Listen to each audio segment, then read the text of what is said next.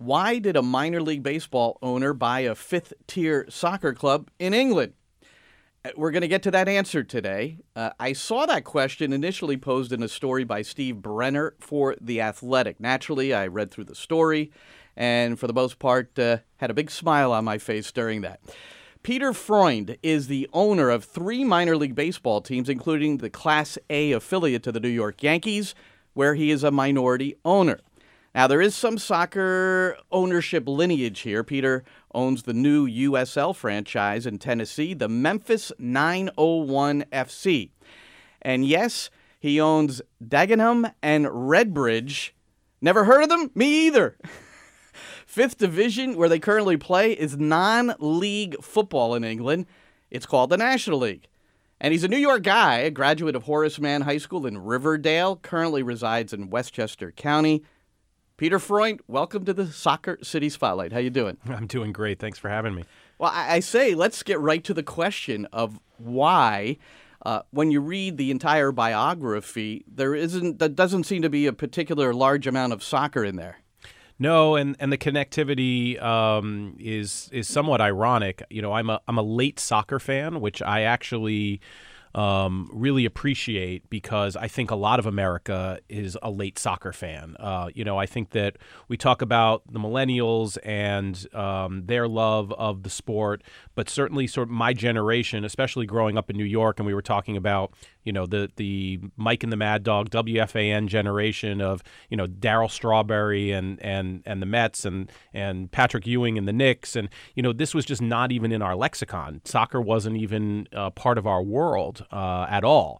So honestly, and I can bring it back to Memphis uh, before we get to London, the way I got involved in soccer was we have this ten thousand five hundred seat stadium in Memphis, Tennessee, where we have seventy-one baseball games a year. It's a one hundred forty-two game schedule for the triple A Cardinals, which is the Memphis Redbirds. And we were sitting down trying to figure out how to fill the stadium for, you know, more openings. And it was really that simple. It was that basic. We had bid on the S E C Baseball Championship and and lost it to uh, to Birmingham.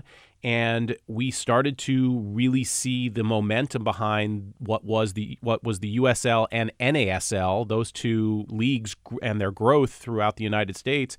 And we started to do our research, and I started to go to matches. Um, and that's really where it all started. That was about three years ago. Uh, and what, then, what matches were you going to? What, oh, what turned we, you we, on to the sport? Uh, well, um, at simultaneously, we had the Yankees, which I'm lucky enough to be a partner with, with my father, uh, bringing in N Y C F C. We had the Red Bulls. My daughter was playing youth, you know, soccer, um, and it just started to all snowball. So I did everything from um, international friendlies that came over here to the United States. Uh, I did everything from just U S L Division two games uh, to M L S games. So um, I started to just branch out and try to understand not only the business, but as I was doing that, I became more and more passionate. And then the next thing I knew, like, my wife would turn to me at like eleven p.m. and I'd be watching some Bundesliga game, or I'd be watching, you know, La Liga, or, you know, Sunday mornings I'd be watching Premier League, and it became an obsession. And then I started reading all the books on, you know, on on English soccer. Um, so really what happened to me, and it's it's as authentic as I can say it is, because I'm certainly not um, like I am with the Yankees, which is a, you know, hard and true, never missed an opening day fan. This is something that is fairly new to me. But once it got inside of me, I can't let it go. Um, and it became an infatuation, um, which I think is what soccer does. It takes hold of you, right? And that's what you see throughout Europe, uh, where this is the lives of these people. And it just resonates in a way that I don't think any other sport does. Um, from a culture standpoint, uh, from from a uh, from a lifestyle standpoint. So um, bottom line, I'm a I'm a new fan, but uh, and when I say new, maybe three years, but I am all in on soccer. I, I want to get to the passion part, especially when uh, you make those sojourns uh, across the ocean, but. It, it, Did you, I'm curious, did you did you ever watch the World Cup twenty ten, twenty fourteen? No. No. Wow. Yeah. So you, you there are many, I, I remember receiving a call on a talk show with someone who called in, uh, an American guy who uh, had uh, watched the World Cup in two thousand fourteen, and he said, "I when do these guys play again?" You know, he knew nothing, but it w- it turned him on to the sport by watching it at a high level like that. And uh, so, uh, very similar experience for you. Oh, for sure. And, and and obviously, you know, taking it to the next step of going to an Arsenal game, or actually, you know, one of the best experiences was going to a, a, a Brentford Queen's Park Rangers game, you know, like the, you know, the London Derby, you know, between two championship sides, and seeing that passion. Never seen anything like it in my life. What what is what's the difference? Because you've been obviously in a in a baseball park uh, all over the country. You've probably been to football games, basketball arenas. Like what how how would you describe the difference, the passion? Well, first of all, um, the singing, uh, that that definitely changes things. Uh, but, um, you know, I, I really and do. And the lyrics to those songs. And the lyrics to the songs are phenomenal. But I really do feel as if, um, and, I, and I suppose I've never been a, co- so again, being a New Yorker, one thing that's unique about us as sports fans versus I think the rest of the United States is um, we're not, generally speaking, and don't take this the wrong way as a Rutgers coach, but we're not generally college uh, fans. So I think that, um, you know, when you think about when Alabama and Clemson played last night, they're, they're, they're Saturdays, right, in Alabama, it's all about that football game, right? We we never really had that in New York, uh, at least in my fan experience. And but I you do get that sense, and I'll use England as the best example, of wherever that community is, that Saturday, that match, that's everything. That's everything generationally for them. Um, so, you know, and I know that you have Yankee fans who live and breathe it, and I do as well. But but I think this is more of a, um, it's just it's just something that you can't put your finger on until you've really experienced it. And and the best example of that, and, and I know everybody knows this, but in England, you know, they won't put the Chelsea Man U match on television at three o'clock on a Saturday because they want every fan and every, you know, person in England to go support their local club, whether it's a Peterborough or Dagenham and Redbridge or an Aldershot or wow. all these clubs that um, I never could name three years ago. And now I could probably name every club from Championship League One, League Two, National League, National League South, and National League North. So, you know, it's fascinating to me. Uh, and it's just a world that is Is all is all new to me. All right, uh, Peter Freund, our guest, he's the owner of Dagenham and Redbridge. Am I pronouncing pronouncing that correctly? Perfect. Okay, so those are actually two towns, right? Correct. That, so, that merged into. Uh, and I well, the next step of this is ha- how did this happen? Yeah, good question. so uh, so.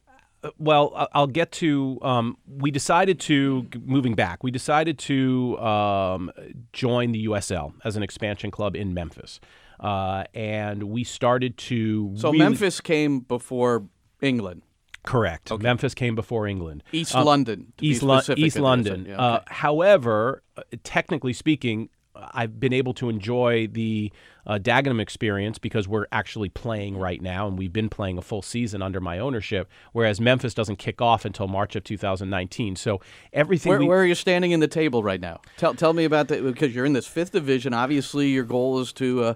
promotion into the uh, the football league. Into the football league, right. So so where we are is um, the first two months, uh, and I, I do think this was all part of my trial by fire. The first two months of our season were very difficult.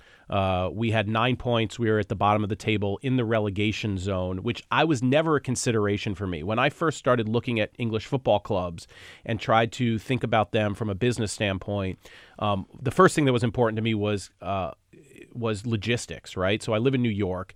I-, I can't really have a club that's in Wales somewhere, right? Or I can't land in London and have to get on a train for six hours to go to some country town. It's not to say that those aren't really important in those towns, but just for my own lifestyle, I've got two young kids, my wife, it just wasn't going to happen. So the first thing I said was, I need a club in London.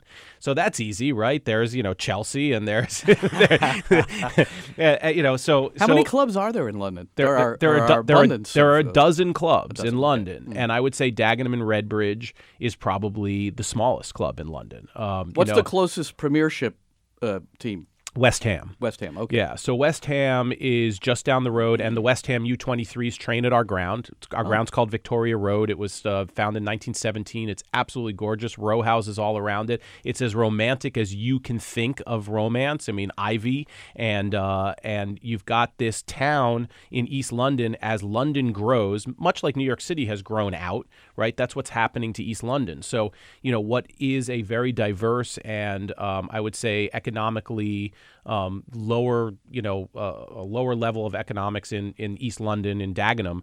Um, but what's happening is the suburbs are growing out, right? So so we see a real growth opportunity for the club. Um, it's certainly, it's London, right? It's thirty minutes from the heart of downtown. Uh, so what really ended up happening was we were looking for a club. Uh, we were lucky enough to find this club that really had, like many of these soccer teams, financial troubles. And they were trying to raise money from their supporters uh, to, to stay afloat. And uh, we came in uh, with the idea of basically capitalizing the club, which we were able to do. But the problem was their roster was such that with all these young kids, they had really nobody that they were able to go out and sign because the, the dollars weren't there. Hmm. And ironically enough, who comes in to take over the club as the manager who wants this challenge is a gentleman named Peter Taylor, who, you know, coached the English national team, gave David Beckham his, you know, captain's armband, and he's our he's our coach, right? So we've got Peter Taylor. Also uh, uh, coached at Leicester City. Coached for Leicester yeah. City, Crystal yeah. Palace star, you know, I mean, he's a very well-known entity over there. So we've got this very old club that dates back to eighteen eighty-one, Dagenham Football Club and Redbridge Forest that merged uh, in nineteen ninety-two, I believe, because of finances at the time, and with this generational fan base in basically London, uh, with you know a a, a a certainly a E F L coach who was coaching Gilling, uh, Gillingham last year, and uh, and we fell into this, and it's absolutely been fantastic. So uh, nine points in the relegation zone, first two months of the of the season. We started to um, really work hard to identify what players we could bring in. Uh, we brought in a couple great players on loan. I, I won't go into everybody's names, but you know, uh, from Connor Wilkinson to to you know Belanta to all of these guys that have now made the core of our club. We actually. Uh, did you have a, trans- a goal scorer. Do you have we, a goal scorer? We do. We do. We have two great goal scorers, two great strikers. Um, but that's actually one of my new worlds is I'm actually negotiating right now on a contract uh, to keep that goal scorer. Because one thing that also happens when you're in the National League, which is in the fifth tier of English football, is, as you can imagine, just like triple A baseball or double A baseball, everybody who plays for you thinks that they should be in the major leagues, right? So everybody who's in the National League thinks they should be at League One or League Two or the Championship or even Premier. They all think they're E F L players. So their agents are somewhat difficult to deal with uh, when we're trying to tie these people up long term. But our vision, uh, mine and Tim Howard's, um, is to take this club back to the English Football League. We will not do it this year. You know, we are comfortably in the middle of the table at this point, um, and uh, knock on wood, you know, we will will continue to, to remain there, and we will make a, a strong run at it next year. Leighton Orient, uh, which is a, a very old and big club that has fallen down to the National League, is at the top of the table right now, um, as is Salford City, which um, has a payroll about three times the size of ours and is being led by some ex-Man U um, uh, players. Uh, but um, but the reality is that's our goal, and that's what we're what we're striving to do. All right. Well, you mentioned Tim Howard. You just threw that name out, so we have to pursue that. So he, he, I, I've seen his name involved, uh, especially with your Memphis team. He's a minority owner. But what does he have a role also um, with the uh, with the English club? He does. So everything I do in soccer, I'm doing with Tim. So Tim is an owner of both Dagenham and Redbridge and Memphis nine oh one F C. Uh, Tim came to me um, about uh, a year or more ago, found out that we had the rights to the expansion uh, U S L club in Memphis, which they're now calling the Championship Division. U S L has the Championship. Yeah, U S L's yeah. gone. Uh, yeah, well, you're you're re- very familiar with those uh, divisions now. So it, in England, it's the E P L, the Championship, League One, and League Two. And U S L's gone the same route. Correct, yeah. yeah. Okay. Which which I think actually makes some sense, uh, you know, just from a uh, an understanding of, of the sport. Obviously, there's no promotion but relegation. No pro- yeah. Now, as an American sports fan, yeah. an American owner of sports, this pro-rel thing, I think you look at it now with uh, Dagenham and Redbridge as, as a good thing because it gives you a chance to, of course. to move up. Yeah. Well, I don't know why anybody would buy a Premier League side. I'd be scared to death. If you buy a fifth, fifth tier team. Well, this was the irony of us being in the relegation zone in the fifth tier for the first two months because I thought to myself, well, I'm buying a fifth-tier team. I can't go any lower. And then I found out there are nine tiers of English football. So. Well, uh, your managing director, who uh, is uh, Steve Thompson, he said that if you hadn't arrived on the scene, the club would have been relegated again. And I was thinking to myself, too, it's like, really? How much further can you go? But uh, he, you, you he gives you a lot of credit and obviously passion, some dollars and organization, you know. Well, that. right. So what, what I do, I mean, just really stepping all the way back is what I've done in my career in the sports side is try to take, um, you know, the, the diamond in the rough and create something really wonderful out of it. And I've been, knock on wood, very successful. Uh, in Williamsport, Pennsylvania, we took a nineteen twenty-three stadium uh, that we fully renovated with all new seats and all new field and and, and all new video boards. And, and, and it's really created something wonderful for the Philadelphia Phillies organization, and and that's what I've been looking to do here. This is a club that, um, you know, their seats were dilapidated, their their scoreboard is broken. Literally, you sit in the director's box and you have to look at your phone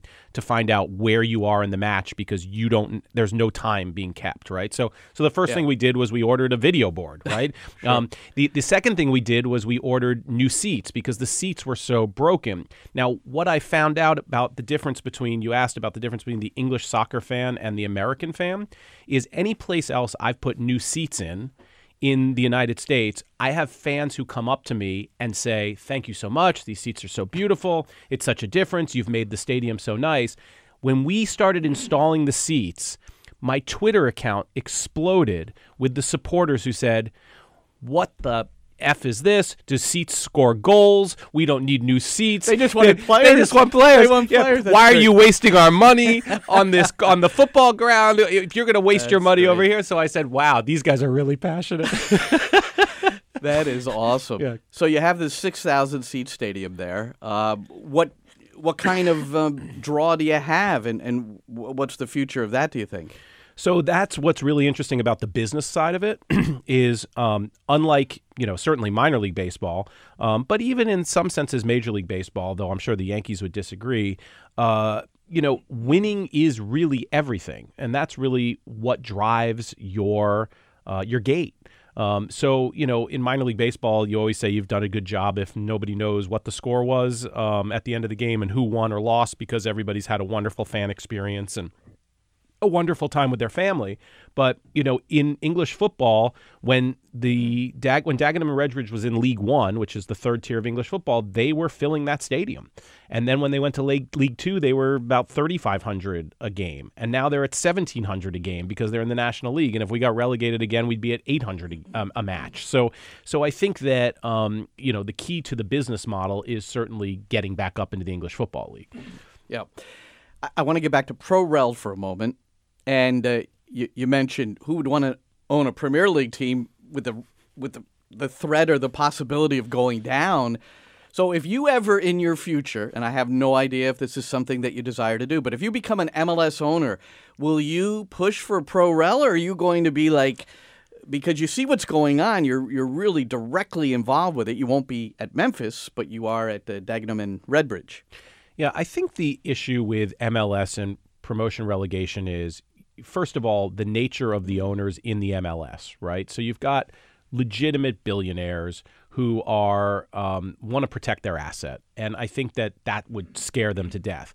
I think that the television dollars would have to be such, and the media dollars, and obviously the the sponsorship dollars, to somehow offset that for, you know, a Bob Kraft or, you know, I mean, if you look at what's going on in Atlanta, I, I certainly wouldn't think that, you know, that club would ever face a relegation if it was part of, uh, you know, uh, uh, that system. But the reality is um, what I'd like to see happen, and I think the U S L is moving toward this, is with the Championship League One and League Two, is at least start that conversation in the United States. Within the U S L. Within the U S L. Yeah. And I, and, seems and, to make sense. And as a, as a person who paid a much higher expansion fee for a championship club than I did for would would have for a League One or a League Two club, um, I would be a proponent and I would vote for expansion relegation, uh, uh, promotion relegation for the U S L. Um, I think it would add a great level of excitement, and I think it would be a differentiator between the U S L and the M L S.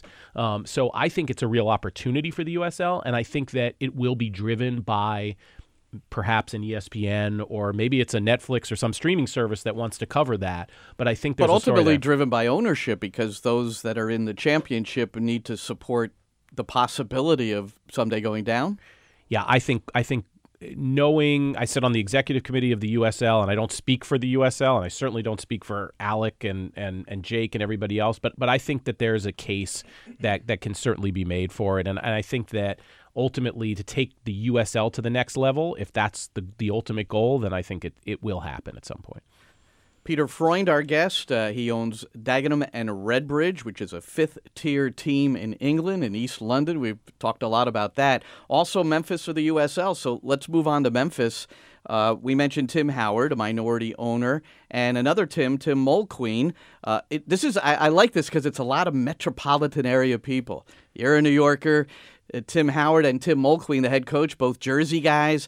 And uh, let's talk about your power structure here. Those are two good guys, it seems, to uh, get this thing off the ground. Yeah, we're very lucky. And actually, it's funny because our director of marketing is uh, he came from the Cosmos. This guy, Travis, he's a Brooklyn guy. So so I've got I've moved New York into into Memphis. Uh, well but, done. Uh, yeah. but um, but, you know, look, we so Tim, the way I look at this is and, and, and going back to the English football side, the, you know, Steve Thompson, who you mentioned earlier as the managing director of Dagenham and Redbridge, said the first thing the supporters are going to ask is, what does some American businessman know about English football? And he said, and the well, best. It's been said before. You've, you've got American ownership now uh, in, in these European leagues. I, exactly. So so their concern was I was really going to screw it up. And Steve's Steve's answer was, well, he has a goalkeeper as his partner who happened to have played for, you know, Man U and Everton for a decade. So I think he knows a little bit about English football. And that is really the truth. So that really, having Howard on your hip, really legitimized what you could do. Well, it not only legitimizes what we could do, but what I didn't recognize with Tim was when he first approached us, I thought to myself, you know, Tim is, he's a very busy guy. First of all, he's still the goalkeeper for the Colorado Rapids. He's on, you know, he's on television doing commentary for for, for Major League Soccer um, and U S national team stuff. So so Tim is extremely busy. I had no idea that he would roll up his sleeves and be in the office more than I am. So whether it's building the club in Memphis, which we have to do from scratch, which is all of his personal relationships that he has built over the years, which starts with Mulch, Tim Mulqueen, right? I mean, he was his his goalkeeper coach, you know, when he since he was, you know, a teenager. Um, so everything we've been able to leverage because of Tim and all of these personal relationships has spread all the way to England, because Peter Taylor and Tim go way back as well. And it really not only gives us legitimacy in the soccer world, but it gives us connectivity to people, you know, Dan Siegel, who's a soccer super agent. It gives us connectivity to people that we just would not have otherwise. So Tim is a, a godsend. And we, we talked about this uh, before the uh, interview when I first met you over the phone. Uh, th- this Mulqueen-Howard relationship is fascinating. And I learned this doing an interview with Tim Mulqueen last year, that they, uh, over the years, since Tim Howard was twelve years old, they speak four or five times a week. Are you aware of this? I am aware of it, and and the one story that I could share, which I think I shared with you on the phone, was when Tim Mulqueen was coming to Memphis and keeping in mind his family, you know, he was with Orlando City, so his family was in Florida, and he was coming in and out, and then he was going to, you know, spend a month or two while his family was moving to Memphis, and I said, you know, hey, listen, whatever you need as far as, you know, hotel accommodations or if you need like a, a temporary rental, he said, no, I'm just staying at Tim's house. And I said, really? Like, I haven't even been invited to Tim Howard's house, and you're staying at his house? He's like, yeah, yeah, yeah. He's got an extra bedroom. Don't worry about it. So I guess it's a pretty good relationship. All right. The uh, the name of the team, Memphis nine oh one F C. So I'm sure there's some significance to that name. What is it? Yeah, so the nine oh one is the area code uh, in Memphis, but it really is become their uh, their mantra in, in downtown Memphis. It is to choose the nine oh one. Uh, and it started because of sort of the growth of Nashville, and Memphis has a bit of a, a chip on its shoulder, which we love. Um, and that's sort of the defend Memphis mentality. And the nine oh one is also important to us from a, from a and I, I always am told I should never talk about branding and soccer together, because really it's not a brand. But the reality is, you know, we talked about this earlier. You've got River Dogs and Redbirds and Crosscutters and, you know, all of these fun, cute names. And really that's not what soccer's about. So so we wanted to do something that was serious, that spoke authentically to the city of Memphis. And nine oh one really, I mean, the second we talked to, and, and the way we did this, by the way, the way we came up with with our shield was we went to the local pub called the Brass Door, which is where the American Outlaws all hang out, and they watch football on Sunday mornings, and those were the guys we talked to. We didn't go anywhere else. It was a total grassroots experience, and we said, what do you guys want to see in it? And they're like, oh, you know, we got to get the nine oh one, and then we've got to do, we've got to do, uh, you know, some kind of musical theme, and we've got to have notes, and we've got to have neon, and we've got to, and that's how this whole thing, and we got to have a crown for Elvis and B B King, and so if you look at the shield itself, it's actually an L P record in neon, which is the neon of Beale Street, which is the iconic street in downtown, with a crown on top, which actually forms a letter M, but it's also the B B King Elvis, you know, feel. And the whole thing just sort of came together, and it was really at the grassroots supporter side. And that's, and those guys are now our supporters club. Uh, so it's really cool. Do you have assurances of what kind of support you will have for these games? Well, the only assurance we have is we did one friendly last season, um, and you know, and Tim was in goal, and we had the Colorado Rapids in, and uh, we have a ten thousand five hundred seat stadium. And my uh, president, Craig Unger of the club, came to me and he said, "Look, I'd like to order tarp for behind home plate because I don't think we're going to sell those seats." Uh, so we ordered uh, about twenty thousand dollars worth of custom tarp that spelled out nine oh one F C. and uh, and I was pretty nervous about what we were going to sell for this match, and we got to two thousand and three thousand and five thousand and six thousand, and he called me about a week before the match, and he's like, "Good news, bad news." And I said, "What's that?" He goes, "Well, the good news is we're sold out. The bad news is we got twenty thousand dollars worth of tarp we don't know what to do with." So, yeah, so we had ten thousand people for it. It was absolutely um, Well, electric. You have a new tarp now to cover the uh, baseball diamond when it rains. You know? Yeah, there exactly. You go. But it was absolutely electric, and um, and we awesome. and we really realized that, and we were up against, which was interesting, a Memphis college football game, which takes place at the Liberty Bowl. And we got a lot of flack, like, why are they scheduling this against a Memphis college football game? And look, Memphis is a, over a million people. It's a big, you know, it's an N B A city. It's a big city. And we said, one really has nothing to do with the other, and we prove that, right? The the, the soccer fan is the soccer fan, and the, the American football fan is the American football fan. And we've also seen that in the U S L, where a lot of these clubs are playing in baseball stadiums.